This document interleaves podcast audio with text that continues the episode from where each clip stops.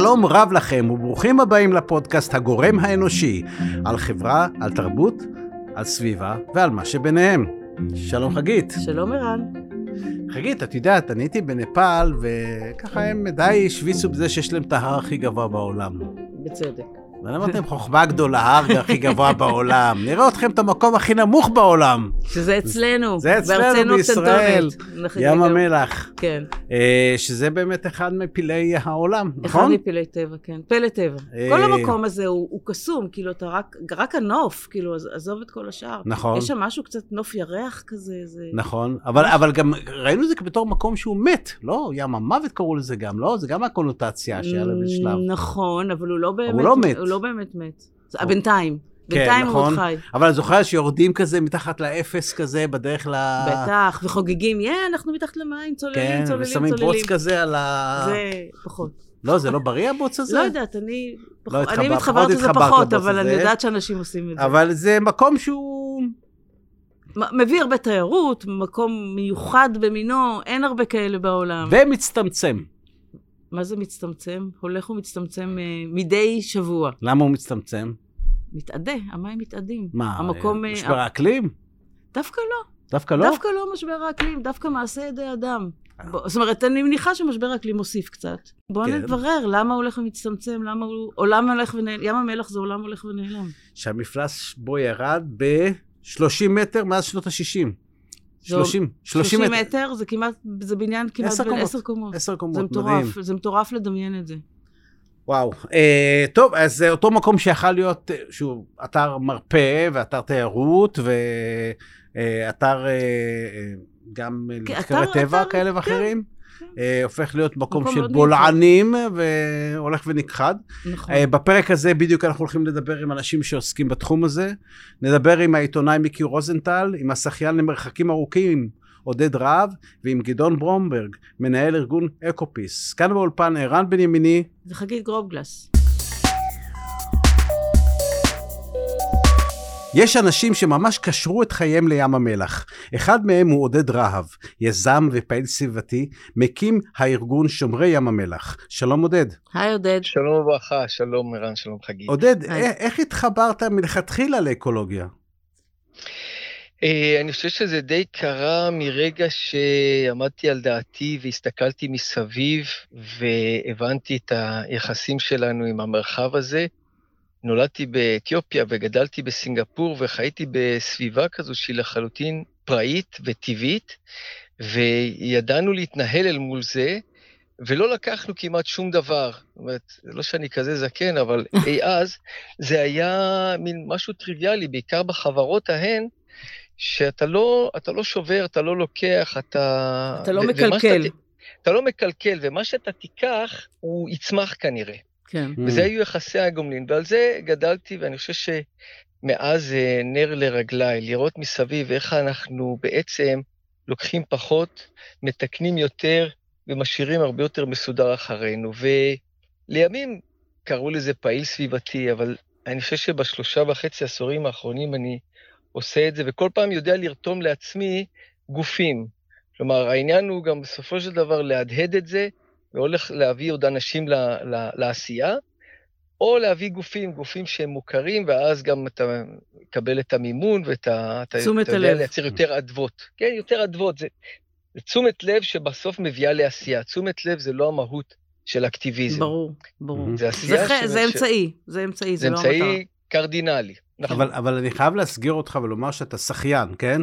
כן. נכון. ובאמת, אה, אבל כשחיין, יש לזה איזשהו מרכיב לתובנה כן, אז הסביבתית? קפיצת, ה- קפיצת המדרגה הגדולה הייתה, אני שחיין למרחקים ארוכים, וקפיצת המדרגה הגדולה הייתה ב-2014, כששחינו מקפריסין לישראל, והמהות של השחייה הזאת... מקפריסין לישראל הייתה, בשחייה.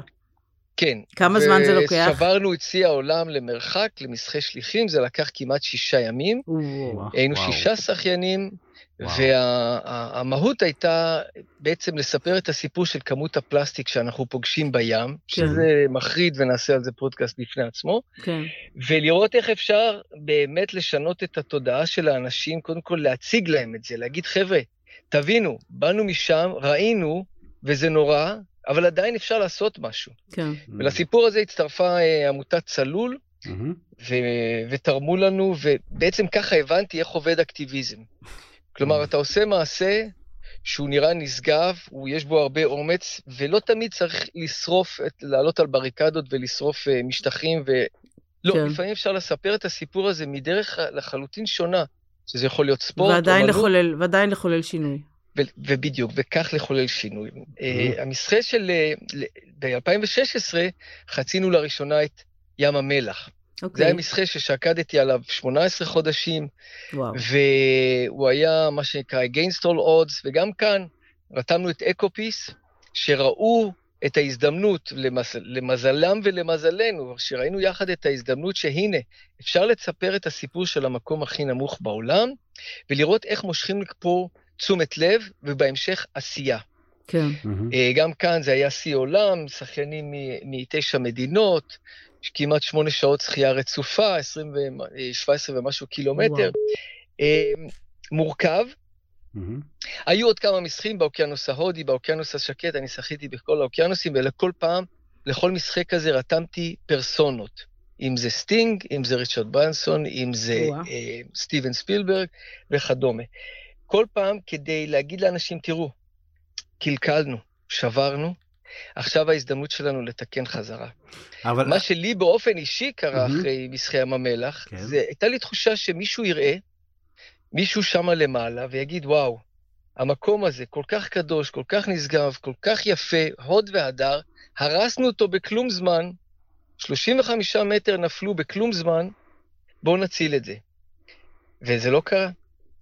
אז לפני שנה עזבתי את כל עולמותיי האחרים, שזה היה בתחום של אה, טכנולוגיות לחקלאות ומים, והקמתי ארגון בישראל.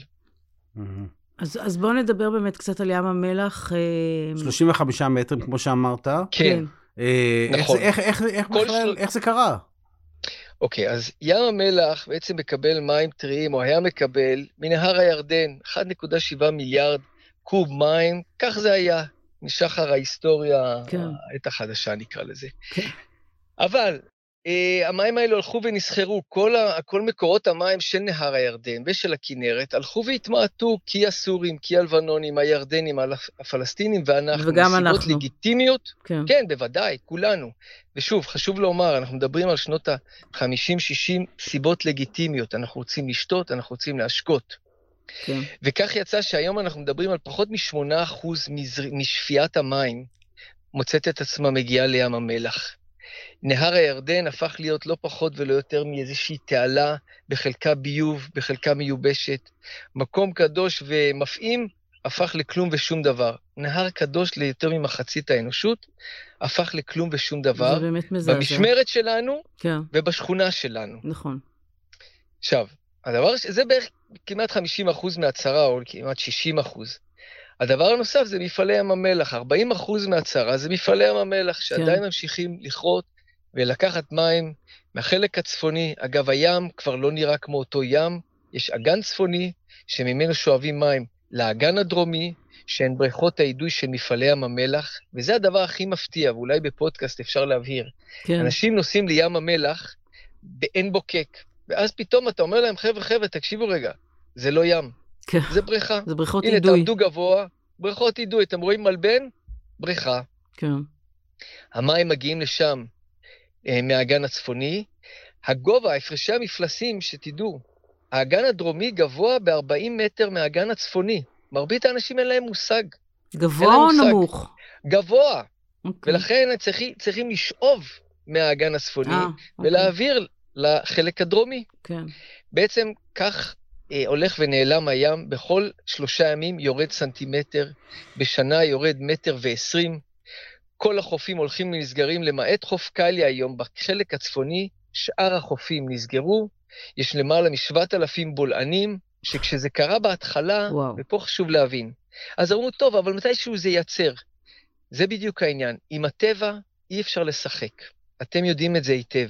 כן. אתה יודע איך זה מתחיל, אתה לא יודע איך זה נגמר. אין לנו יכולת לצפות את העתיד.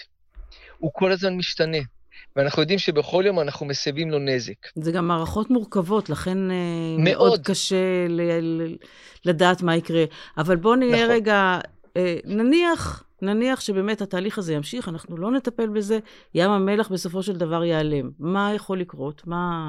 יפה, אז זה בדיוק אה, ממשיך את מה שאמרתי מקודם. כן. אני לא יודע, גם את לא יודעת. אנחנו כן יודעים דבר אחד מניסיון בכל העולם, יהיה רק יותר רע.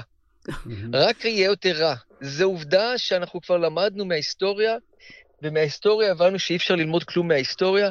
אנחנו מסתכלים מסביב על אגמים, על נהרות, על נחלים, על מקווה מים. ברגע שאתה מתחיל לסדוק אותם, זה נגמר ברע. כן, ובמרחב שלנו, בשכונה שלנו, אין לנו את הפריבילגיה שיהיה פה רע.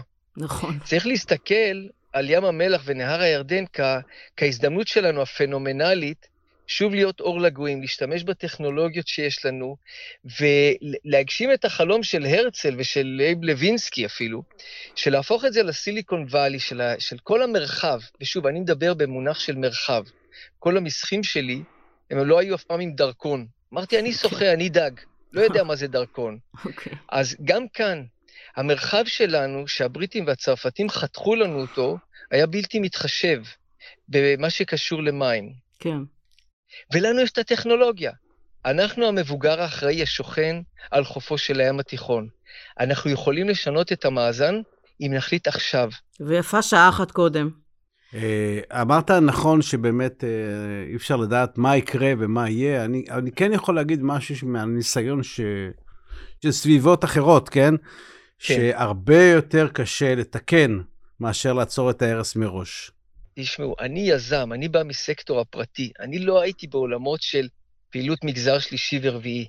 אני בא כיזם ואומר, חבר'ה, יש פה בעיה שכנראה אפשר לפתור אותה מתמטית, כלכלית, גיאו-אסטרטגית וכן הלאה. בואו נרים מהר את השמיכה הזאת, או לפחות נדאג שהיא לא תיפול באמיתה. כן, ואני רואה איך הבולענים האלו הולכים ונפערים, והנזקים, הרי מדינת ישראל, ברור לנו, שהיא תצטרך לשלם פה המון. ומה אם אני אומר לך, מדינת ישראל יקרה, שאם נטפל בזה היום, לא תצטרכי לשלם את ההמון. תצטרכי לשלם פחות. ותהיי מבו... הרבה פחות, ברור. ותהיי מבוגר אחראי שיודע ל- ל- ל- להביא את המפעל הציוני לכדי עשייה ממשית. בסוף נכון. מפעל הציוני מושתת על מים.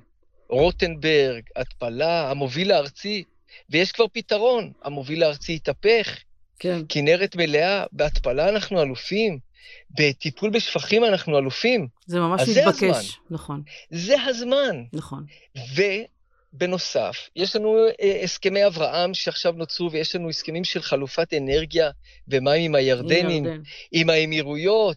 יש פה דברים שקורים. והדבר האחרון זה כמובן הזיכיון של מפעלי ים המלח. הוא עומד להתחדש ב-2030, או לפחות הוא מגיע לסיומו, ואז צריך לראות אנה פנינו. כן, הרי אפשר לעשות את זה בצורה מקיימת. זה מפעל שעובד בצורה ארכאית. הם חייבים להיות שותפים להצלה של המקום הזה. חייבים. אנחנו מסכימים כבני איתך. אדם, מסכימים איתך. כיהודים, כציונים. עודד, זהו. אנחנו מסכימים עם כל מילה שאמרת, אני מאמינה, נכון, ערן? חתמתי, חתמתי. כן. כן. תודה רבה. וככה הקמנו את הקואליציה, מילה אחרונה. כן, בסוף כן. אנחנו צריכים להתאגד כולנו. נכון. איך שהתחלנו את הפעילות שלנו, הקמנו קואליציה של ארגוני הסביבה, וזה היה פנטסטי, כי לרגע היה דממה בחדר, וכולם אמרו, אני בפנים, אני בפנים, אני בפנים, אני בפנים. יש קונסנזוס על ים המלח. נכון. זה ברור לנו שהמקום הזה מפעים וכולנו רוצים בהצלתו. אז אני חושב שכאנשים, וביחד, אנחנו יכולים להביא תקומה למרחב הזה, ואם אנחנו יכולים, אזי שומה עלינו לעשות את זה. לגמרי. ואני לחלוטין יודע שנצליח. שקוייך. שקוייך. אמן. שכוח. להתראות. תודה רבה, תודה עודד. חברים. תודה על. הרעיון. תודה לכם. ביי ביי. ביי. העיתונאי מיקי רוזנטל מוביל בשנים האחרונות מאבק ציבורי להצלת ים המלח. והיום הוא מצטרף אלינו. שלום מיקי. היי, מיקי. שלום, שלום. מיקי, מה כל כך דחוף עכשיו להציל את ים המלח? ראשית, אה, הים אה, ניזוק מאוד, הוא במצב רע, כל מי שעובר ליד הים רואה את הנסיגה הדרמטית של החופים.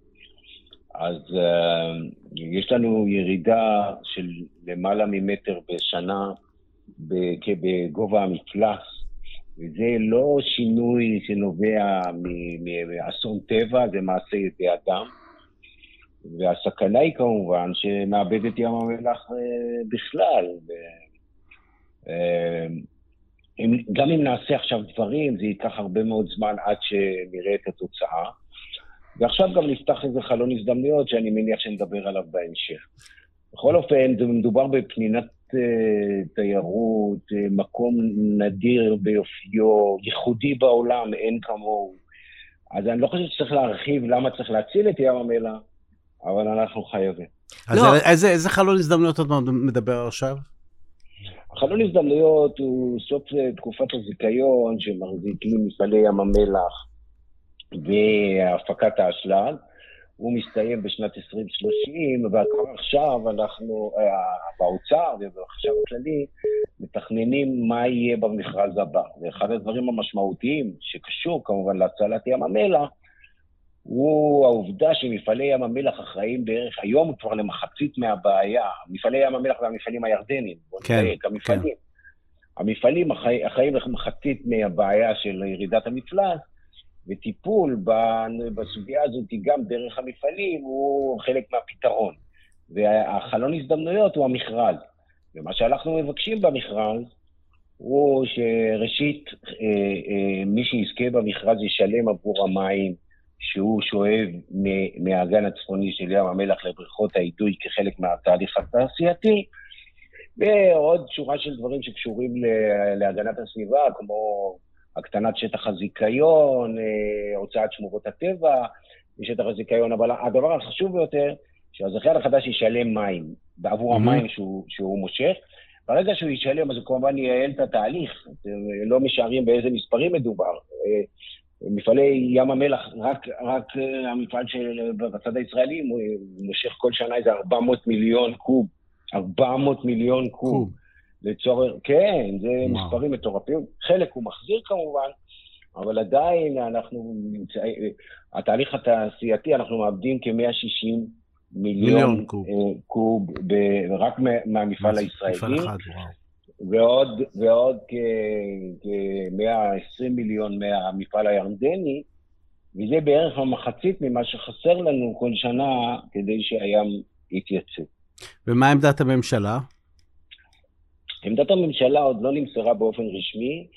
Uh, מי שעוסק בזה כרגע זה המשרד, uh, uh, מי שאחראי על, על כל הנכסים של המדינה וגם על ים המלח וגם על המכרזים זה החשב הכללי באוצר, ומולו אנחנו מנהלים, uh, הקואליציה של ארגונים שהקמנו להצלת ים המלח, מנהלים מגעים, ו, ו, אבל לא רק אנחנו, יש לומר שגם המשרד להגנת הסביבה דוגל בעמדתנו וגם גופים אה, ממשלתיים נוספים. וכמובן יהיה גם מי שיתנגד וינסה לעזור לטייקון, אבל אה, אה, אנחנו, אנחנו נחושים שהם צריכים להיות חלק מהתהליך השיקום של ים המלח. אתה מרגיש שהחשב מבין במה מדובר? מבין אתכם?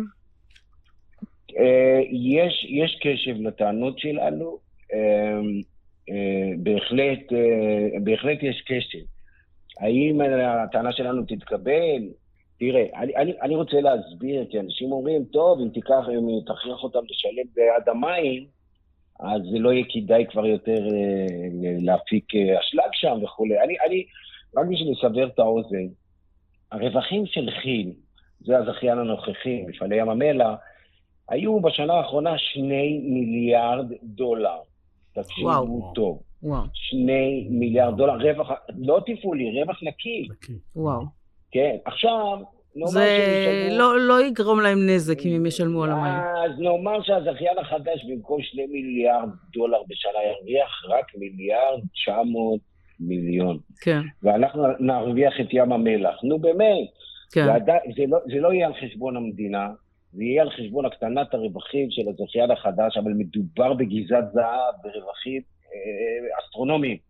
ולכן אה, זה לא, זה לא יפגע, יפגע במכרז, זה לא יפגע בזכיין הבא, הוא פשוט יהיה, הרווח יהיה קצת פחות, אה, לא רוצה לומר חזירי, אבל קצת פחות אה, מטורף. מופרז. מופרד, יופי, תודה שאת אומרת לי. ו- ו- וכך אנחנו, זה יהיה חלק מהתהליך של הצלת ים המלח, לא, זה, זה בלבד לא, לא יציל את ים המלח. מה זה 50 אחוז, מה זה ה-50 אחוז האחרים שגורמים אז ל... בוא, בוא, נגדיר את הבעיה. ים המלח מאבד, או מ- מ- מאדי מים, אנחנו מדברים על בעיה של גירעון מים. אוקיי? כן. בסדר, הבעיה היא גירעון מים. בגלל ההרכב הכימי של המים, בגלל הטמפרטורה באזורי ים המלח, היה מאדה כ-700 מיליון קוב בשנה. מאדה. בעבר,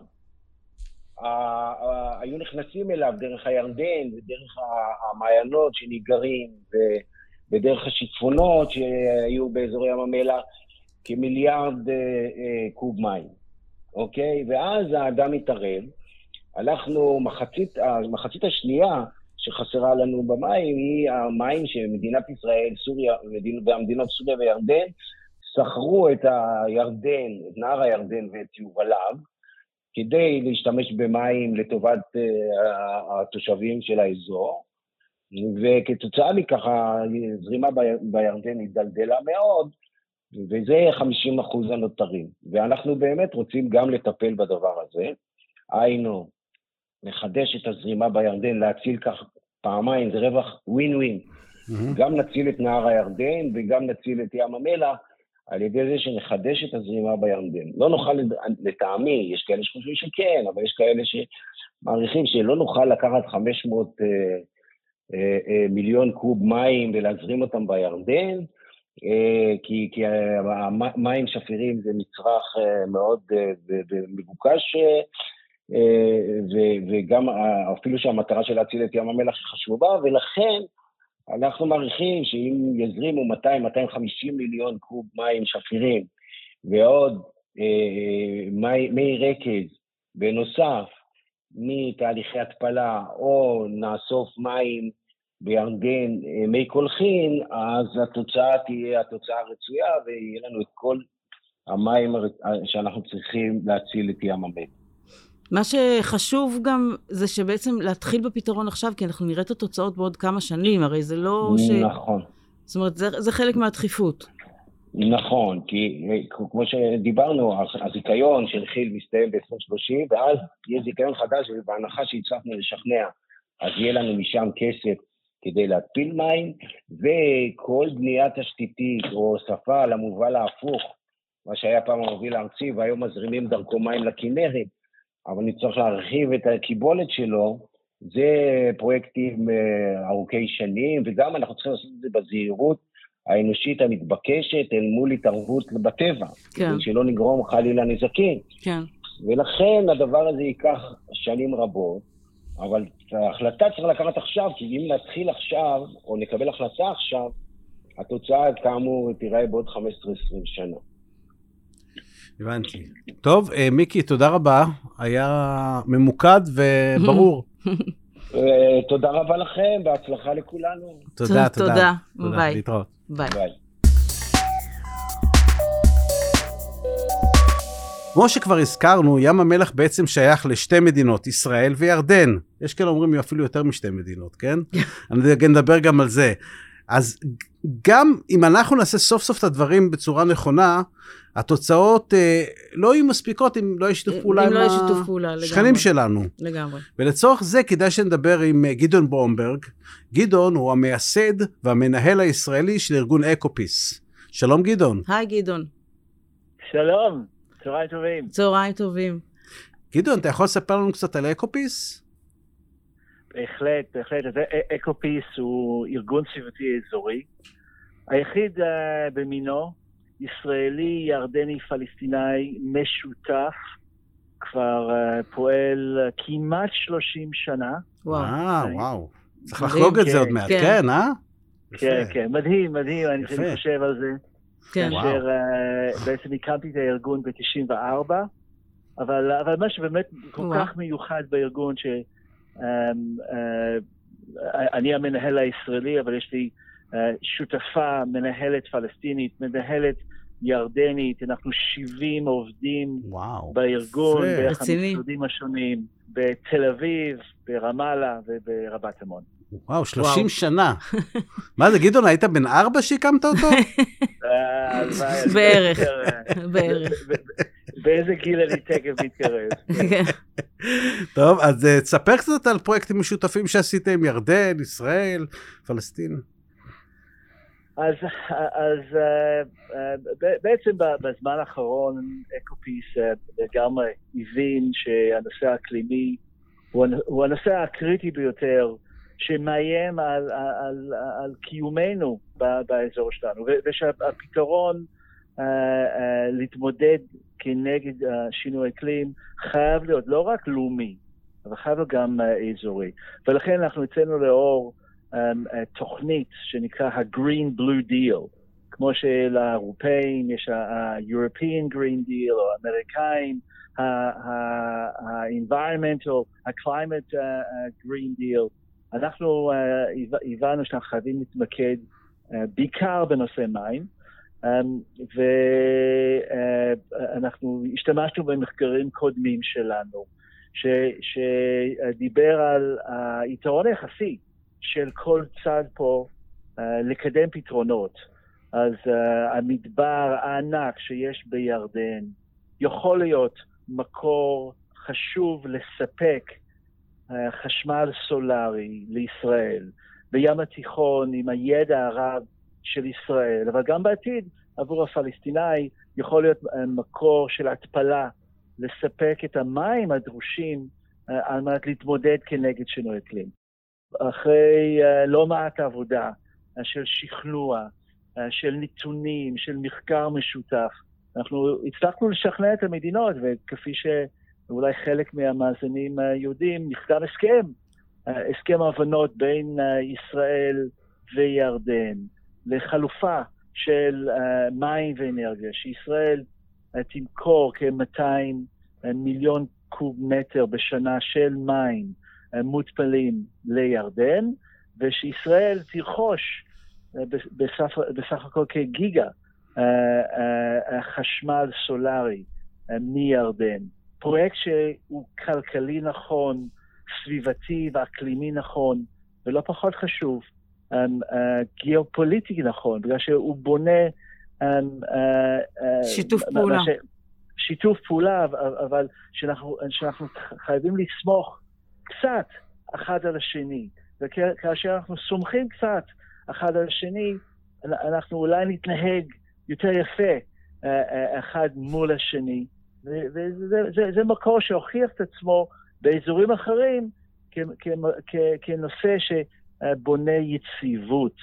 כן. בעצם אנחנו לקחנו את הדוגמה של אירופה, של אה, פחם ומתכת, קול סטיל, שזה היה הבסיס שעזר להביא שלום ויציבות ו- וכלכל- וכלכליות ל- ליבשת אירופה, שבעבר לא ידע פחות מלחמות ממזרח התיכון. זה גם נורא מאוד נכון אה, סביבתית, כי האינטרס הוא משותף, ובאמת לטבע אין גבולות.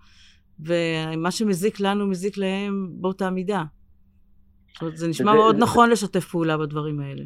נכון. זה מזכיר לי הישג אדיר נוסף, ש, שגם הרבה שנים הארגון אה, אה, פועל בנושא הזה, שזה הביוב של עזה. כן. שעד אה, 2018 לא, לא הוקם אף מפעל טיפול שפכים מודרני בעזה, ולשני שני מיליון פלסטינים שגרים שם לא היה בכלל טיפול בשפכים, והשפכים חדרו למי התיכון וזימו את, את, את המים שהאוכלוסייה עצמה שותה, אבל בנוסף זרמו לים um, uh, יותר מ-100 מיליון ליטר של ביוב גולמי היו זורמים כל יום מחופי עזה לים התיכון, ומעזה uh, זורמים uh, באופן טבעי. גם אלינו. לכ... כן, לחופי ישראל. יצאנו לזיקים, וחיפשנו חולרה. אנחנו חיפשנו חיידקים ש, שכאשר שני מיליון איש לא מטפלים בביוב ושותים כן. מים מזוהמים, אמ, אנחנו חיפ, חיפשנו מחלות, מחלות פנדמיים, חס וחלילה. במזל, um, uh, המעבדה שמסרנו את, את, את, את, את הבדיקות שלנו.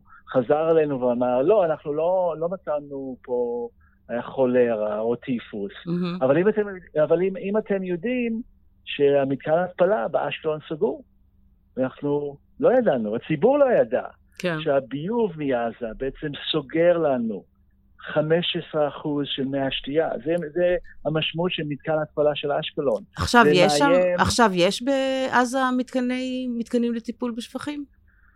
אז זהו, אז, אז, אז אחרי שהציבור הבין ומקבלי ההחלטות קיבלו את האינפורמציה, שבעצם יש פה כל מיני סכנות, יש פה סכנה ביטחונית של מנהרות, אבל יש גם סכנה בריאותית וביטחון מים, אז המלט התחיל לזרום לתוך עזה. Mhm. אה, אה, שנה שעברה הקהילה הבינלאומית השקיעה 250 מיליון יורו בתוך עזה. היום יש שלושה מתקני אה, טיפול מצוין. שפכים מצוין. שמונעים מאף, ש- שמונעים עכשיו מ-70 אחוז אה, אה, מהביוב היום לזרום לים. מעולה, מעולה, ילד, ילדים פלסטינים וילדים ישראלים יכולים לחזור לחופים ברור. עם יותר ביטחון, עם ביטחון מים. אני, אני מעניין אותי לשמוע מגדעון מה לדעתו הדרך הכי טובה לשקם את ים המלח. אז, אז, אז הדעה של הארגון, ואנחנו מתעסקים בזה גם יותר מ-20 שנה, שאנחנו חייבים לטפל בבעיה בדרך שהבעיה הגיעה. הדרישה שלנו מול הממשלה, שבזיכיון החדש, שכרגע מנהלים משא ומתן, לא רק שהמפעלים ישלמו, זה לא, זה לא, זה, זה ילך לאיזושהי קופה שהאוצר תיקח את המים. לא, שהמפעלים יהיו אחראים להחזיר כן. את המים חזרה לים המלח. ושאנחנו ו- מדברים על המפעלים, זה גם המפעלים בירדן בעצם, זה גם המפעלים בישראל וגם המפעלים בירדן. אנחנו דורשים מהם- משניהם את אותה דרישה. כן, לגמרי, אבל, אבל כרגע יש לנו הזדמנות, בגלל החידוש של זיכיון בצד כן. הישראלי, כן, להתחיל לבצע את זה. כן. אה, בישראל ראשון, ואז להפעיל לחץ בינלאומי. גם על הירדנים. גם, גם יופעל על ירדנים. עכשיו, המקור השני זה, זה הירדן הדרומי, ו- ויש לנו תוכנית מדהימה על, על איך אנחנו נשקם את כל הירדן הדרומי, אבל אנחנו מבינים ש, שלהזרים את ה- את ה-300, 350 מיליון קוב הנוסף, אם, כולו יהיה uh, uh, מים מותפלים, זה יכול להיות יקר. ולכן הארגון ביצע מחקר יחד עם אוניברסיטת חיפה לפני כשלוש שנים, על אפשרות של להשתמש בקולחין מטוהרים כן, על מנת להחזיר חלק מהמים uh, uh, לים המלח. והמחקר שעשינו, ש- שצריכים להזכיר, לזכור שבסינגפור למשל, שותים מי קולחין מטוהרים. זה מגיע לאיכות שאתה יכול לשתות אותו, אבל זה בכל זאת יותר זול כן, ממים מותפלים, מותפלים רגילים. ברור. אז, אז, אז, אז אנחנו... אז, זה אז כיוון הדרישה- מעניין. בדיוק, אז הדרישה שלנו אה, זה, זה, זה מול משרד להגנת הסביבה. לבדוק את האופציה הזאת. אנחנו עשינו מחקר ראשוני. כן, עכשיו צריכים להתקדם לפיילוט, כן, ולראות אם אנחנו יכולים, וגם באיזה רמה, שים המלח הוא, הוא, הוא אגם מיוחד. יכול להיות שאנחנו לא צריכים לטהר את זה לאיכות של מי שתייה, אנחנו צריך לבדוק את זה. למשהו- בדיוק, וככה, ככה אנחנו יכולים לייצב את ים המלח. כל תוכנית אחרת, הרי זה מבוסס על ידע וטכנולוגיה אה, אה, אה, שישראל מובילה בעולם. כן, הפלה וטיהור של שפכים. נכון, בזה אנחנו מובילים. נכון. בואו ננצל את הידע שיש לנו על מנת אה, אה, אה, לייצב את המפלס של ים המלח לפני שלילדים ולנכדים שלנו בכלל לא יישאר. ייעלם, כן. תודה רבה, גדעון. גדעון. וקודם כל יישר כוח באמת, כן. ותזמין אותנו לחגיגות ה-30 של אקופיס. כן, נזמין את הציבור הרחב. בהחלט, בהחלט. כולנו צריכים לחגוג. כן, כן, סיבה טובה, יש הרבה הרבה הרבה סיבות סיבות לחגוג. לחגוג. כל תודה טוב. רבה. להתראות. תודה רבה. תודה להתראות. לכם. חגית, הסיפור הזה של ים המלח הוא אחת הדוגמאות, אני חושב, היותר בולטות להרס סביבתי שכולם רואים, כולם עדים, כולם יודעים, ויש איזו אוזלת יד בטיפול הזה. ועדיין אה, זה קורה, וזה מוזר, כי זה גם מפריע לכולם, כן? אני מדבר עם באמת, אנשים. וזה גם, הם, כל הדוברים צודקים, אנחנו אלופים בהתפלה, אנחנו אלופים בטיהור אה, מי שפכים. הפתרון הוא כאילו מתחת ליד. זה לא צריך להיות ועדיין, מסובך. ו... ועדיין זה לא נמצא בסדר העדיפויות הציבורי, בשיח הציבורי, בדיון זה הציבורי. מאוד מוזר. תשעה מיליון אנשים רואים ויודעים מה קורה לים המלח. ומצטערים, ומצטערים, ואומרים שצריך לעשות משהו, כן, ועדיין. ועדיין לא מספיק נעשה.